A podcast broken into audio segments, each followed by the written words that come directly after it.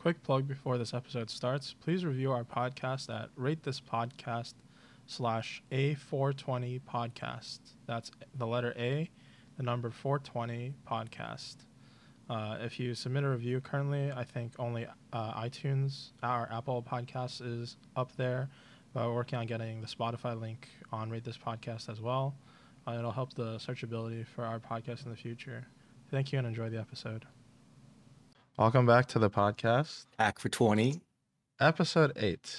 I think we're going to title this How to Play Matchups, but also we might call it Who's the Beatdown.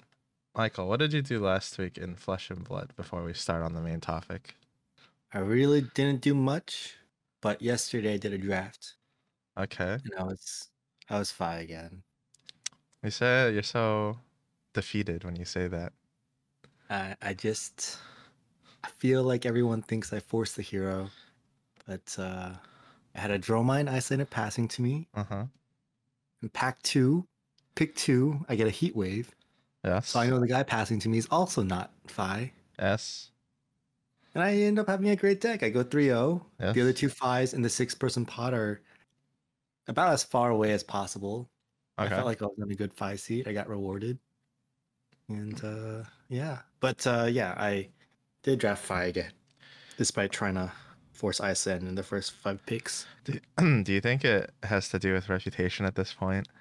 It's No. like I know No, Michael's just gonna draft five. No. No, I don't think it is because what what what actually happened in the draft was um the person I don't know if we want to talk about it too much, but the person passing the person I faced round one was forcing Fai. Yeah. So they took a ninja card first. Ah, okay, okay. and then the person after that was forcing Dromai Yes. Great. because the That- five forcer passed him a invoke Domini uh, uh Dracona Optimai. Okay. And then Joe, who's the person who's immediately passing to me, gets like a pick pack one, pick three, is missing a ninja card and it's missing a Dromai card. so he's like, I guess I'm Iyslander. Yes, yes. And then I look at the pack and I'm like, okay, like I, I kind of get some. I'm like, uh, it feels like everything's missing. Yeah. So I I, took a couple generics. Ah, okay, generics. Got it. yeah, I actually ended the pack first pack with eight generics. Okay. There was three packs in a row on the second cycle of the of the pack one that I took three blue trade. You know, um, and so I hadn't committed until pack two, but pack two, pick two. When I saw the heat wave, I was like, I'm in. That's good enough for me. fair enough. I I've just been crafting decks. I posted on Twitter a tier list. Yes, yes. I don't know how accurate this tier list is, but um, this is just how I feel at the time. And I think it'll be interesting to see how everything kind of shakes out in the next two weeks. Yes. Uh yeah. So I guess today's topic is like is something more macro. Um it's us trying to talk about some things that you should think about basically before you even start your first turn Yes. in a matchup. Before you even draw your first hand. Yeah. Um questions you should be able to answer and you basically your overall game plan. Yeah, and some of some of what we talk about is gonna impact your decision making mid game, but a lot of it is like Michael said before the game even starts, when you guys are both presenting your heroes. Yeah. and this often will help this mentality will help you in your sideboarding um particularly i think in limited um Yeah. when you don't actually have like written out uh sideboards um or also when you're playing in constructed and you're facing a matchup that you might not have prepared for Mhm. um just being able to take a step back and think okay even though i've not played against this hero this specific matchup before here are some questions that i should ask and be able to answer and that should dictate how i should you know play out this game Uh, and originally, uh, I thought about this when we were playing Magic the Gathering. Uh, so like in that game, identifying uh, what is like the simplest game state that you can generate in order to get a win. And so in that game, um, for people who aren't as familiar with how the game works, basically both players draw one card every turn. Some of the cards are dead. They're just like uh, later on, they're just lands. They don't do anything for you. Some cards have pure counters. Uh, it's like uh, if every card had phantasm to like a specific type of card. That's kind of like how Magic is structured. Like some creatures will just die to like specific cards, or they just like other cards just will do nothing against them. so in that game, the simplest kind of board state that you can like win in is where uh, both players have zero cards in hand and you have a two-two on the battlefield. Or a one-one. Yeah, or a one-one. I, I I think I wrote two-two just because it ends the game like reasonably Faster. quickly. Yeah. Yeah. Creating that kind of a game state, maybe like your deck isn't really equipped to do that. Um, a lot of the decks that I used to draft could not get to this game state because I could not have the cards to trade with your cards effectively. Yeah. Uh, and so I would have to play something that maybe like prevents you from being able to block, and then I will just like lose all the trades, but just like have enough power on the on the battlefield to just kill you in one attack. And this kind of uh, concept, some of it translates into Flesh and Blood, and some of it doesn't. Particularly, I think the idea of simplifying the game state uh, applies uh, very well. I heard it a lot when I was watching the um, the video from Battle Hardened Auckland. I think Newson and I forget who was the other person who was casting it. They were talking about it a lot in the um, in the finals match with Kale uh, McCreath on Bravo Showstopper against Winton Bedford on Oldham. And they always talked about simplifying the game state. And what they're referring to is when Kale would just take the damage that Winton, like Winton attacks with Sledge, Kale just takes six. And then he like attacks back with I don't know like a zealous belting with go again, and then attacks with his Anothos, and you're basically just like having both players like race their life down to the point where you're just kind of like forced to block.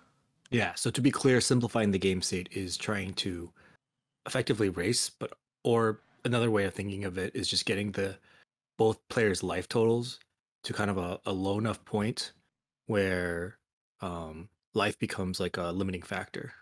Yeah, it's just like where the decision like you just like don't have that many decision trees anymore.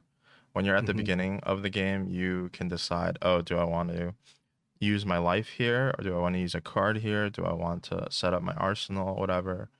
Uh, if you're like low enough to like basically die to like a, an attack, like you don't have a choice. You have to block the attack, right? Another thing that's different about Flesh and Blood from Magic the Gathering, and I, I think this is something that people get caught up on a lot. You're new to Flesh and Blood, is that card advantage, as you know it from other games, doesn't really exist in Flesh and Blood because in Flesh and Blood, both uh, both players, for the most part, unless you're playing like Data Doll, draw four additional cards every turn cycle. Or sorry, you draw up to four. So you there's no benefit really to like not playing a card uh unless you can like stick it in your arsenal and carry it over to the next turn you just get up to four so you want to like play out your four cards as best you can like every turn right so then uh the question is instead of like it being cards what kind of advantages can you generate in flesh and blood and uh in flesh and blood life total for the most part is the the resource that ends up uh, you get you either gain or lose value from. The easiest example is you have a card that blocks for two it attacks for four. If you block with it you're just like affecting the total like life race two less than if you attacked with it right? For something a little bit more complex uh, this is like uh, value in constructed. Let's say if you're playing oldhim if you attack with your winter's wail you, you pitch one card. It does four damage plus a frostbite. It's worth about five. If you save up uh two cards and you play like a blue glacial and you're doing eight if you play a red glacial you do 10 if you get a fourth card really like sometimes all you can do is just like dominate the red glacial. You don't really get like additional points out like points of damage out of it so oldhim in this scenario doesn't actually like net gain any uh, point value from additional cards in his hand so in the in the red glacial example, when if you play that card and you spend three cards, you do you do ten. It's as if the first card did four, and then the other two cards do three each. Uh, when you compare it to the Winter's Wail, actually the Winter's Wail is slightly more efficient if your other two cards block for three. A counter example, if you're playing Fai, uh, your first card it probably does like three damage. Either you just like pitch it to like attack with your weapon, or you attack for three. Sometimes you can attack for four. The best card that you can play is Snatch uh your two cards you attack for seven so your additional card is adding like four points. If you go like zero for three, go again, weapon, Phoenix Flame, or like zero for three, or like one for four, weapon. So your second card is worth four. But then if you keep like a four card hand, um, the sequence that's not too uh, far fetched would be like you have like a zero for three, a one for four, you do weapon, flame, lava burst. And in that scenario, all your cards do 16. Maybe like you're threatening a mask trigger. So your like fourth card effectively added uh like nine plus points of value. Uh your third and fourth cards over the two card hand. And this kind of uh like like what cards you have available to you kind of inform how your how your values shake down? And kind of as a result so like if both players are at low life totals then usually i think like the Oldhim is like winning uh, if you are in that like specific matchup right? If the Oldhim can somehow get the Fai to like a low life total then the Oldhim is winning because then the Fai has to give up value uh, from how their de- decks are constructed uh, whereas the Fai wants to play like as many four to five card hands as possible against the Oldhim. Yeah, I mean, just in pure math, like the five cards scale extremely well. Like you said, one card hand does like three to four, two card hand does like seven, but then a four card hand doing 16 means that those last two cards, card number three, card number four, each can give about 4.5 points of damage. Yeah. Which is just like nuts. That's like if they printed a card that literally is like wounding blow, but it's 4.5. Mm-hmm. Yeah, exactly. Uh, this like carries most. I think um, the general rule is most um, most like aggro, quote unquote decks, how they're defined currently in Flesh and Blood are the ones that gain this kind of scaling, and quote unquote control decks are ones where they don't scale, and so therefore they get more value from blocking. So if if you're wondering, I think like most Americans, Michael, you said this. Most Americans like uh like Yeah, simplifying the game state. They just like they simplify the no no yeah. no block. No Um, blocks, no blocks. My turn, my turn. Yeah, but actu- in actuality, uh, um, the simplified game state actually probably like benefits Oldhim. Uh, when you like, why are control decks like playable into um into aggro decks because they can they can create situations where uh if you ice react then the Fai is ends up playing on like three card four card hands instead of four or five card hands uh, you trade like one card for one card. If you guys are both at low life total, then the Fai has to block.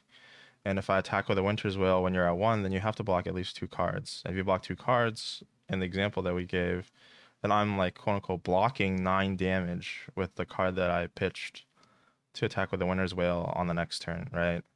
This is just like uh, it's not like basic stuff, but this is just like um once you get into these situations, like you're just kind of like forced into doing whatever you need to do to stay alive.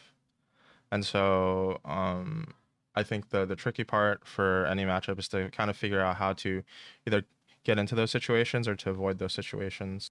Here's a here's a fun example uh, from calling Krakow when Viserai was kind of OP.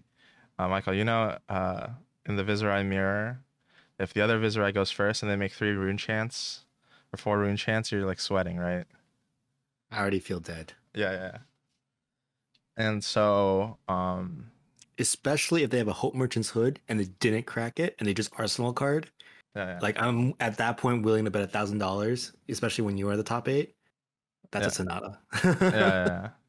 What's it called? It, it's just like the the thing is that uh, the main difference between CC and Blitz is that Blitz you enter like the simplified game state much sooner, and so even at twenty life, you are basically already in this game state where my full power attack uh, can basically do your full health. And so it kind of informs like how you have to play. So like for example, like you're in the situation, your opponent makes three to four rune chants, you have to kind of creatively think about like, okay, maybe I have to kind of like all in. Maybe I pop my Hope Merchant's Hood, try to find like a way to combo off to threaten at least like 20, 22 damage. So maybe he'll have to like block a card or two out of his hand, right? hmm that was actually like I think one of the reasons why uh, at Krakow, when I was going first in the Viserai mirror, I chose to play Grasp of the Arknight instead of um, uh, Vexing Quillhand against like a lot of the other players. It's just like I know that they are kind of forced to try to like combo into me, and by having this extra like two life, it means more than like being able to generate an extra like I don't know like maybe like one two points of damage uh, on my second turn. Yeah.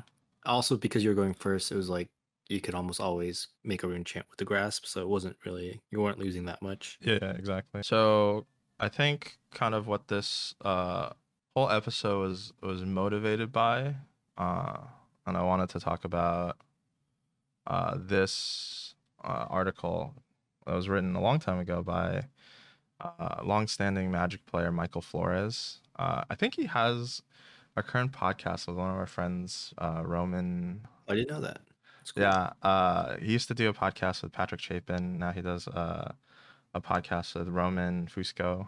Basically, um, and we'll provide a link to in the description. But it's basically one of the earliest articles that was written about understanding your role, both like within the game and then also like uh, in matchups. So main questions that you that he brings up is so in in his uh, idea is if you have more damage, then you're the beatdown. If you have more removal, like more cards that trade, then you're not.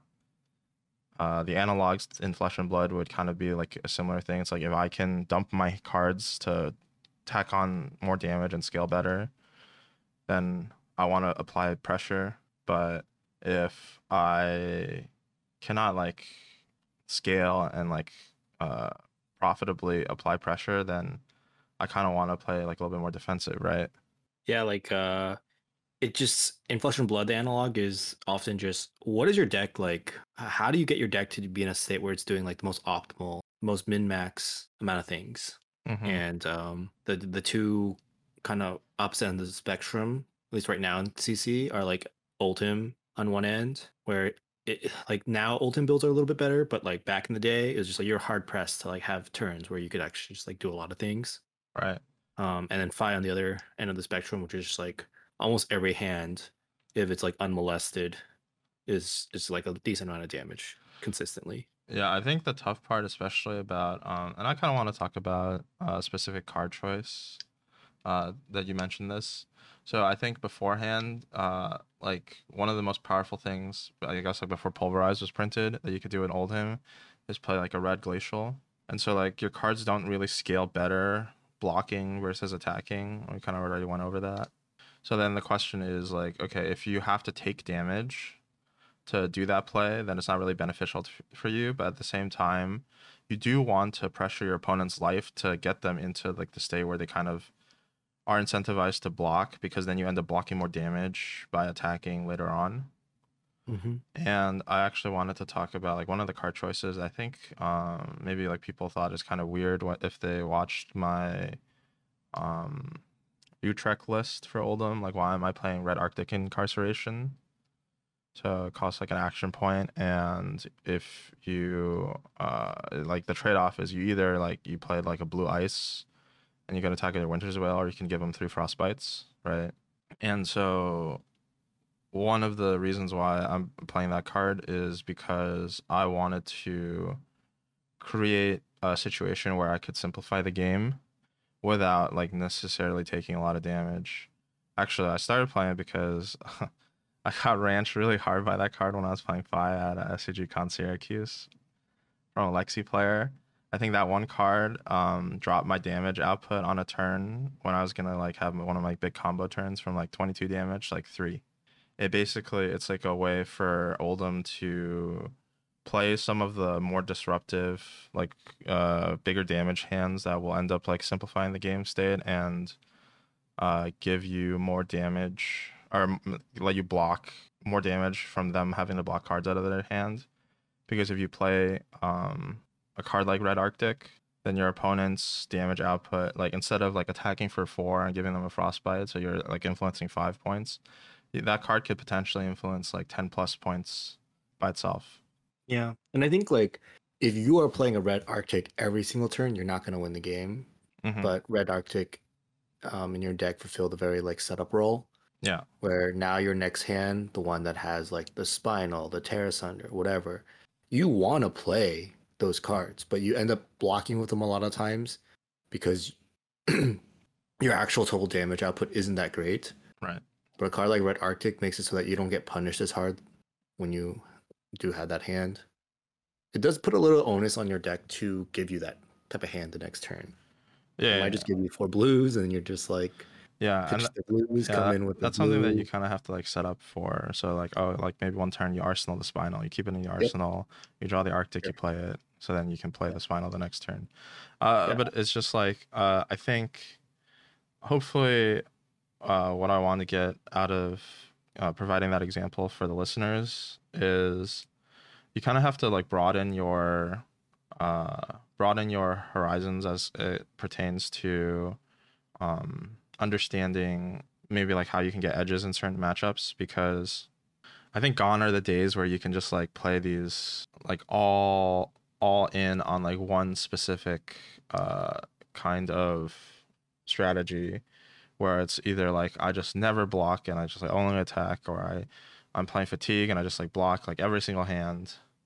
Um I I really don't think that that kind of like pure strategies uh, really works that well anymore. Um, even like the combo Fai decks, even before they banned stubby hammers, I think people are already trying to like figure out ways that you can like kind of disrupt that kind of gameplay. Yeah. I think um something that you mentioned um that I want to touch base on is card advantage. So Yeah. I don't think I think like you could translate a lot of the things that we say into kind of the the, the traditional Magic the Gathering two for one card advantage. Mm-hmm. Um, so like an example I thought about is yesterday when I was playing draft, a Dromai player attacked me with a red um what's the thing that makes the ash? Sweeping blow. Yeah, red sweeping blow, pitching a red. Yeah. So that was a two card attack for three damage, and I just blocked one card, or I could have not blocked a card. But in, in, in some sense, that that's like almost like you know they one for two themselves, right? Yeah. Um, but I think the reason why you'll hear us say like plus one, minus one, plus three, minus three instead is because like life is often like a resource in that sense. Like by not, I could have blocked one card and that would have been, you know, your traditional Magic Gathering two for one. Right. Uh, or I just took three there because technically, to me, in my head, he just committed two cards to attack me for three. That's just like, I'm so happy, right? Why am I so happy? Because normally, when someone commits two cards to attack, Mm-hmm. you're taking six or Right. more, Yeah. maybe even eight. Um, so I think, like, you know, you can think of these things in terms of card advantage, even though you know every single turn you do draw back up to four.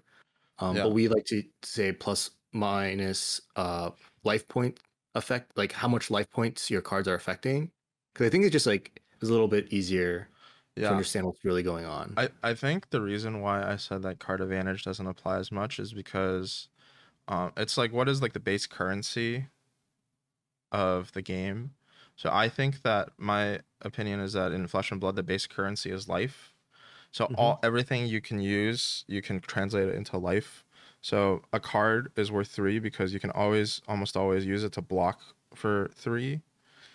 Yeah. Uh so like on the if you like flip it the other way around, if you have three extra life, then you can afford to not block with a card and use it for attack, right? Yeah. So the life life is kind of like the base currency where in magic obviously like life matters as well but then you have like a lot of cards like divination whatever you use it you draw two cards you you have like things and then you since you carry over like your hand from turn to turn usually like the cards that like accumulate um determine much more uh whether or not you can make certain plays than your life totals Yeah, like a two for one in Magic sometimes is a time walk. Like if we're in that simplified games that you're talking about, Yeah. and like your opponent has two creatures and you have one removal spell that somehow destroys both, like that's like that's way different from this like you know sweeping blow attack and I block situation.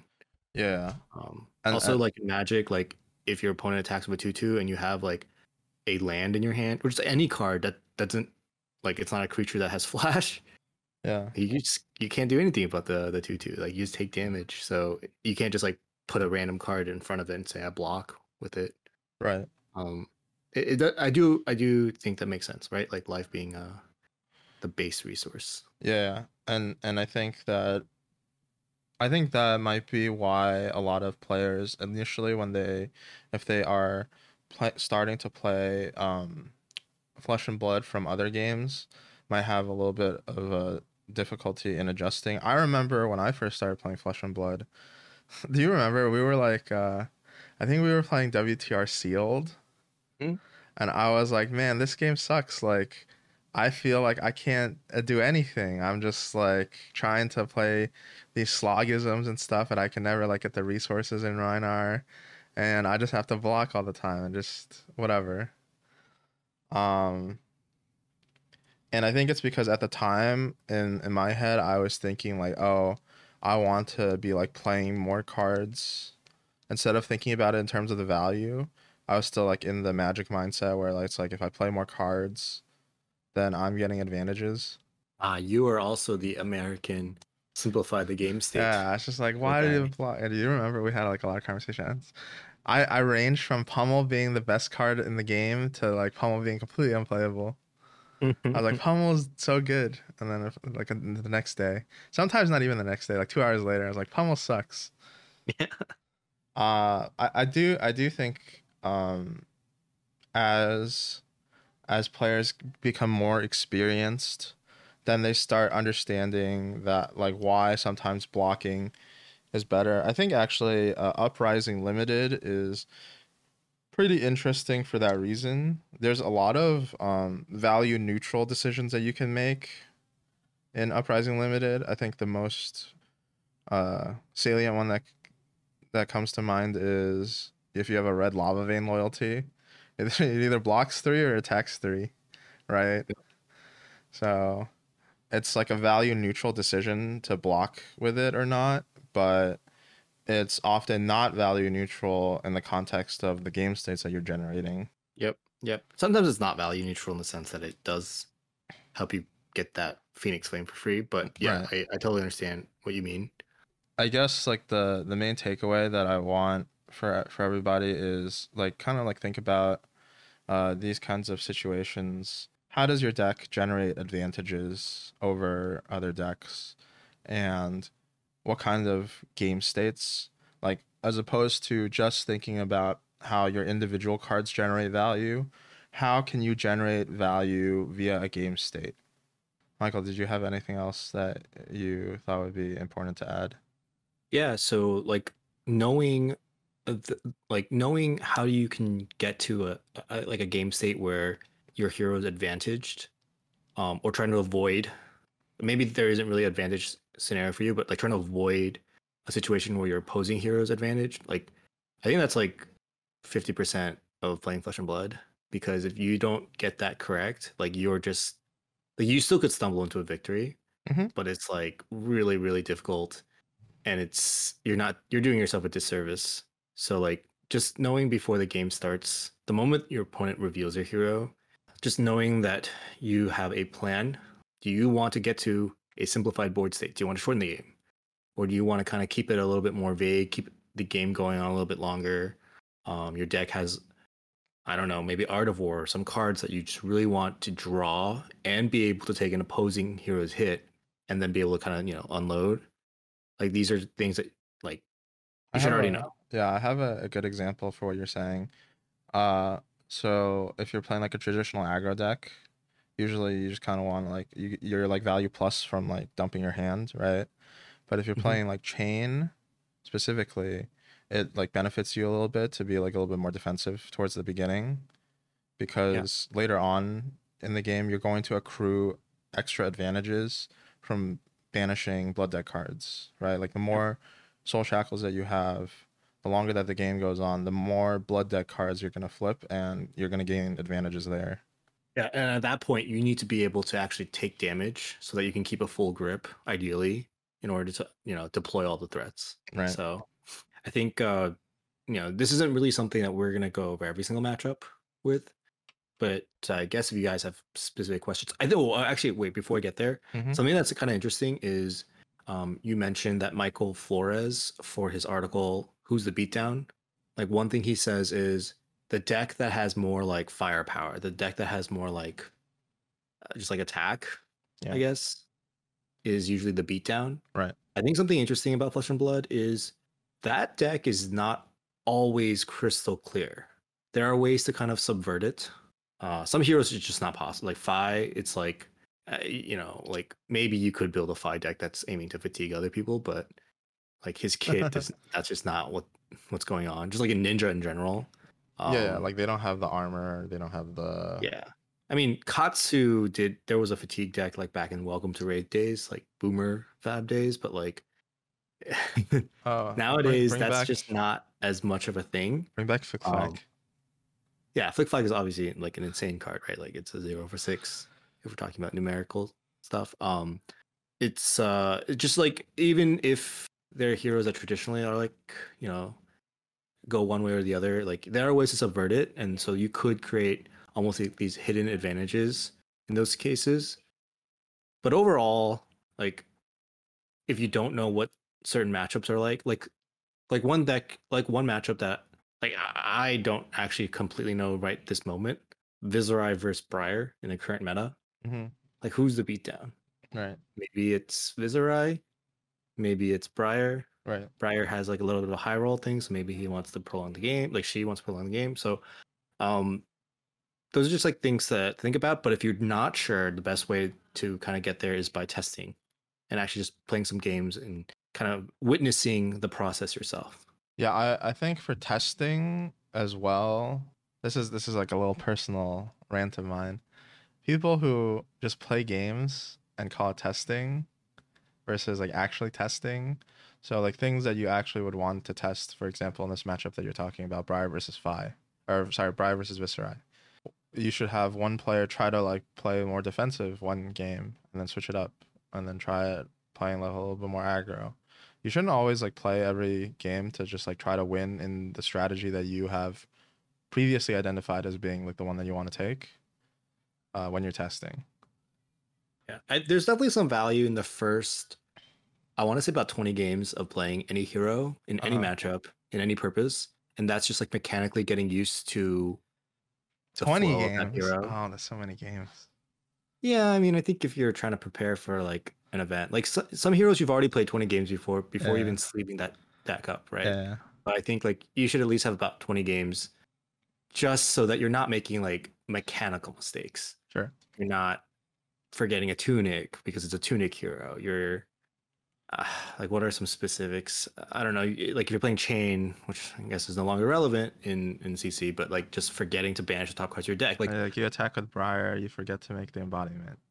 yeah like little mechanical things like that some heroes just like have less of it but um i do think there's value in that just like whatever as long as it's a game just play some games but once you get to that point where you like those type of mechanical um procedural things are no longer like a concern um then like actual testing is is a lot of answering these questions i think Yeah, yeah. Like, what are my key cards? Uh, Mhm. what life total do I need to stay at before I can like do my big turn? Do I like like Yeah. what do I need to do in order to stop my opponent from getting their big turns? Yeah, like identifying a situation where you have to block of that snatch because even though you could attack with it you need to actually stay above 10 for some whatever reason because on a future turn 10 is about how much life you need in order to keep the whole hand All right, and I think uh, is that all that we really have. So I am making a an account on Rate My Podcast, and I will provide the link to to this. I believe that it should help the discoverability of our podcast in the future to have reviews. Uh, for Mhm. now, if you submit a review, uh, I think if if we think that it's funny or or it's interesting, maybe we'll shout it out on the next episode. Yeah, we'll just put a link in the description on youtube um if you're not able to find it, just come onto the YouTube channel and you should be able to see it there. Yeah. I think uh, upcoming next week we'll have a normal episode as well. Um, right now, of course, it is the skirmish season, so it's sealed and blitz. I apologize in advance that we didn't really talk about sealed or blitz for today's episode. I think Are you playing much Um, sealed? I don't think personally I'm not too involved in sealed and blitz at this point. yeah, yeah, Watch your first episode for sealed. The the spoiler is just play Fai. yes, yes.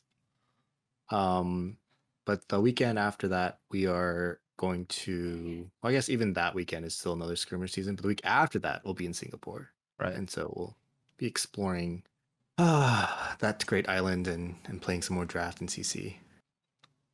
All right, sounds good. Uh, again, please leave a, a review. It'll help the searchability of our podcast. And thank you so much for listening. And I will see you on the next one.